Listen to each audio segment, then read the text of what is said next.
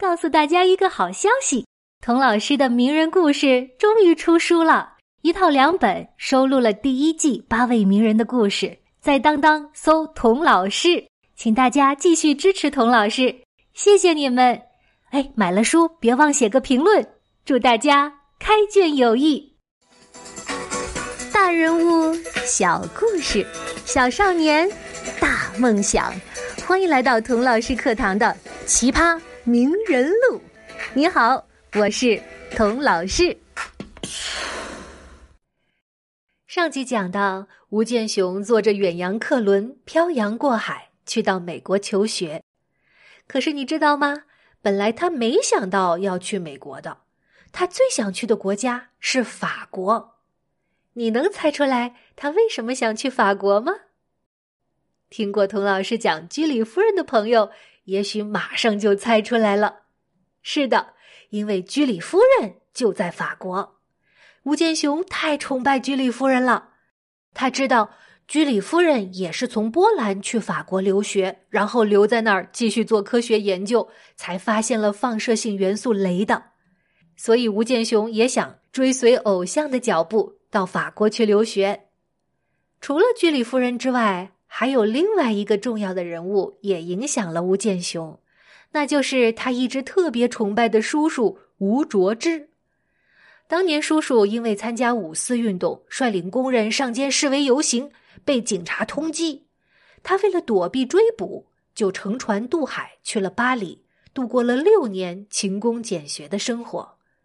叔叔在法国不但学到了科学技术，而且受到法国自由开放的思想熏陶，开拓了眼界，也更加坚定了用科学、用先进的技术来改造旧中国的决心。回国以后啊，叔叔一举创办了江南汽车股份有限公司，吴建雄的爸爸和叔叔一起创业。几年后，这个公司一跃成为二十世纪三十年代国内规模最大的一家私营汽车公司，就相当于现在的吉利、长城、比亚迪。因为居里夫人和叔叔的影响，吴建雄把出国留学的目标定在了法国。可是叔叔一口否定了：“不，微微，你不要去法国啊！”不去法国，去哪儿呢？你呀，应该去美国。你知道吗？当年居里夫人在法国已经取得了这么多的成就，可仍然得不到应有的尊重和支持。她的实验室啊，经常经费紧张。而当居里夫人应邀去美国讲学的时候啊，美国大富豪们纷纷慷慨解囊，为他的实验室捐款。他走到哪里都受到最热烈的欢迎。当时的美国总统哈定把他当做贵客请到白宫去，向他赠送了整整一克的镭供他做实验。最搞笑的是啊，当居里夫人接到美国总统的邀请之后，法国政府这才尴尬的意识到，居里夫人在法国根本就没有受到重视。从未获得法国官方授予的任何荣誉勋章啊，供他在公共场合佩戴，所以法国政府啊临时决定授予他法国荣誉军团勋章。你猜怎么着？被居里夫人一口拒绝了。我跟你说这么多呀，是想告诉你，美国虽然是一个年轻的国家，但是他们更尊重科学，更尊重科学家。而且有更雄厚的资金、更精良的实验设备。你如果是学文的，那我支持你到欧洲的老牌国家去留学。但你是科学家，应该到科学家的圣地美国去。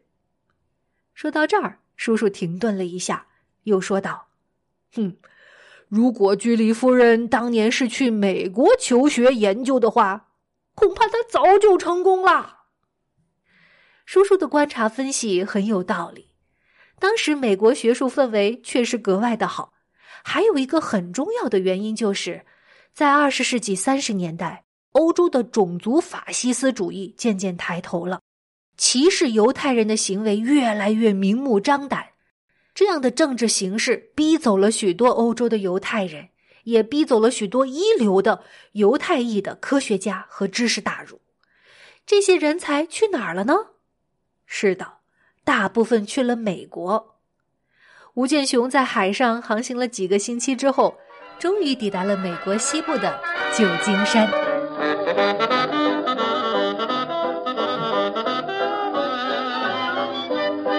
这里是美国这个年轻国家向西扩展的新兴城市，那种朝气蓬勃的气氛，令年轻的吴建雄无比的兴奋。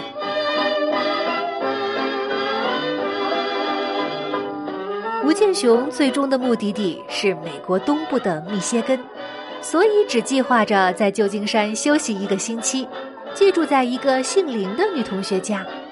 这位女同学的先生当时正在加州大学伯克利分校任教，就提出带吴建雄到大学里转转。那时伯克利的中国学生会会长是个在美国出生长大的华裔，叫 Victor Young。他非常热情的接待了吴建雄，告诉他说：“伯克利的中国留学生不多，嘿，但是你来的巧了，刚好两个星期前来了一位中国学生，也是念物理的。哎，我这就把他叫来，请他给你做向导，带你参观物理系吧。他的名字叫袁家骝。你还记得吴建雄和同伴是买二等舱的轮船票，坐一等舱来的美国吗？”袁家骝的经济条件可没那么好了，他的父亲四十岁出头就英年早逝。他虽然是个男孩，但在家里啊不怎么受待见，完全不像吴建雄，从小就是被宠着爱着长大的。袁家骝乘坐的是三等舱，身上只带了四十美元，还不舍得花。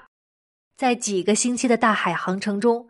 袁家骝只舍得买咸菜送稀饭，稍贵一点的饭都舍不得吃。